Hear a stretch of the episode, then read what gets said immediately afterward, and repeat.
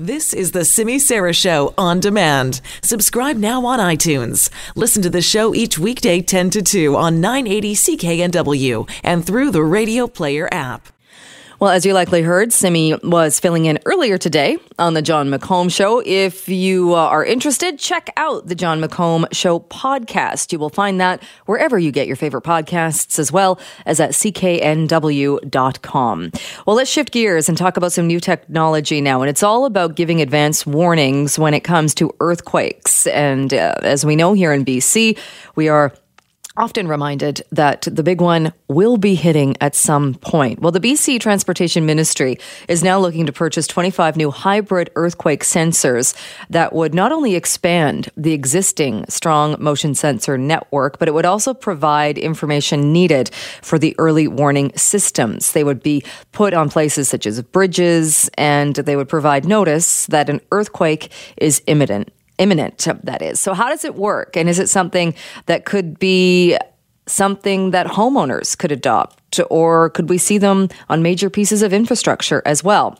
We'll bring in now Behrad Bahreyni. He is an associate professor with the School of Mechatronic Systems and Engineering at S F U. He's been developing this kind of sensor technology at the university. Uh, Pro- Professor Bahreyni, thank you so much for joining us on the program. Oh, I, you're very welcome. Uh, I think a lot of people, uh, we are often fearful, or we are told uh, to make sure we are prepared for when a large earthquake hits this region. Uh, we're now looking, or we're seeing that the uh, provincial government is looking at buying earthquake sensors. Uh, this is the kind of research that you're involved with as well. How are we as far as developing technology that's that is actually able to sense uh, an earthquake? Um, so we've been able to sense earthquakes for many, many uh, decades, actually. The issue is that the sensors that are used to detect earthquakes are very expensive. Uh, the way this detection happens is that uh, usually at the onset of an earthquake, two waves are produced. One is the surface wave that is very destructive and, and causes all the destruction in the to the buildings and infrastructure around us. And there is another wave that is caused, that is a P wave uh, or a pressure wave, which is essentially the sound of the earthquake. And this wave travels a bit faster than the destructive wave. And this is the wave that actually the animals can hear and react to, and we humans cannot. Um, so the issue is that making these are, well, obviously very, very weak signals if the earthquake is relatively far from us. And the sensors to pick them up are delicate instruments, and uh, many places, many uh, infrastructure, many organizations cannot afford the higher sensitivity devices. And with the advances in the technology, we are moving towards uh, um, basically de- developing these new types of sensors that are lower cost, lower uh, power consumption. Uh, power consumption is lower, and they take smaller areas. And the idea is that we can spread these sensors over wider areas and uh, basically have a network of these sensors that hopefully can talk to each other, but can individually protect an infrastructure or uh, provide local warning to people or occupants of a, a building. How much time would they give us? Uh, interesting, you mentioned it's kind of the, the same uh, waves that animals pick up on, and animals always know before the humans know uh, when an earthquake is coming. How much uh, advance notice would they, would they give us? Uh, well, because the detection uh, mechanism is based on the difference in the speed of these two uh, waves, it actually depends on how far you are from the epicenter of the earthquake. The closer you are, the smaller is that time difference. But typically, it's about a few seconds per ten kilometers of distance. So if an earthquake happens about two hundred kilometers from, let's say, Vancouver, you get somewhere between twenty to forty seconds of reaction time to that earthquake, which can be crucial in uh, in that moment.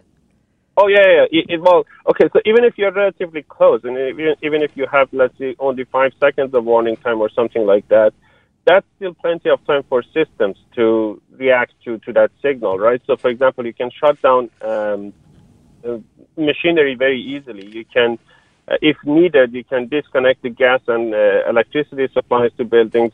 Those systems react much faster than humans. Uh, but even for case of humans, if there's an uh, surgery going on in an operating room, you can basically, you know, five seconds of warning is enough for the surgeon to move a bit uh, from the patient, and and uh, it, it it can save quite a bit of uh, um, human life, but also it can be very crucial in terms of post earthquake uh, damage uh, control. And these sensors, are they still in the development phase, or are you at a are they at a stage where they're actually being tested? Um, okay, so the the actual sensors themselves, or, or the devices that can pick up these kinds of vibrations, they've been around for many decades now. The challenge with them was the cost. You know, right. These devices are tens of thousands of dollars a piece, and they're very delicate. They need special installation, and um, for that reason, they're not that widespread. Nowadays, there are alternative devices that are essentially, in many cases, microsystems, micro-devices, the type of devices that we are working on at the S F U. Uh, and these are basically gaining enough performance uh, and improving uh, so much in terms of their frequency response, sensitivity, and other aspects that they can be used as strong motion sensors nowadays in many applications. And I think we are going to see more and more of the widespread use of these microsystems in this application. And where would you put them, or where would be, we, we, you mentioned a, a few places where it would be crucial to turn things off, where, uh, you know, gas systems or machinery or operating rooms. Would they be placed, say, uh, closer to hospitals or by bridges or by big infrastructure pieces? Exactly. So it depends uh, on the type of infrastructure you're trying to protect. For example, if it is a bridge, you want it to be somewhere close to the bridge so that you can operate, for example, signals so that the drivers would not go on the bridge. Or if it is uh, supposed to protect a building, what you can do is that you can bury them usually at a different depth, but you can bury them near the building to remove some of the surface noise. And once they detect a uh, signal, well, a suspicious uh, suspicious signal, they can basically warn the occupants or, or the machinery. But they are attached to the infrastructure that they are intended to protect. But with the advances that are, uh, especially over the past, let's say, decade or so in the Internet of Things and such areas, there is a possibility to connect these sensors to each other. And radio waves travel much faster than, than these seismic waves. So if your earthquake sensor here in Vancouver picks up something, you can, for example, alert people in Chilliwack or Abbotsford that an earthquake is coming. You know, it's probably ten minutes, ten seconds from you, but we detected it already. And with a network of these sensors, not only you can detect the magnitude, but you can also detect the direction of this earthquake wave. Which direction is it traveling? You know, what are the areas that are at danger, and, and uh, so on and so forth. Which, and again, I would imagine, too, you'd be able to know which areas are going to are in danger of the most damage. Yes. So for that, you need uh, more than one sensor, because one sensor gives you information about one spot only. You need an image. Uh, so these are like pixels in a in a digital image. The more pixels you have, the finer is the information that you have about the larger area. So you need a network of these sensors. And with the uh, current technology, or let's say current uh, existing uh, solutions, that's going to be very, very expensive. But these upcoming sensors, these new devices, can hopefully bring down the cost so that you can equip every major building with one of these sensors and every ma- major piece of infrastructure with one of these sensors. And, and do you think, would that be enough? Is there a certain point where if you were able to put them in every major building and major center, uh, is that enough to cover the area? Or do you see a time where the cost comes, da- comes down enough? This is something that's uh, commonplace in a home as well. Um, I, okay, so in my research group, we certainly think that this is going to be cheap enough, affordable enough that you can put it in a home in a, in a few years, hopefully. But right now, you know, you basically in many cases do not need one per home. You need one per block, okay, because that entire block is going to be subjected to the same earthquake. There are cases that you can argue that, yeah, it is going to have, uh, ben- you have benefits if there is one per home, but this could be different sensors, different capabilities. But in general, uh, yeah, you need, um,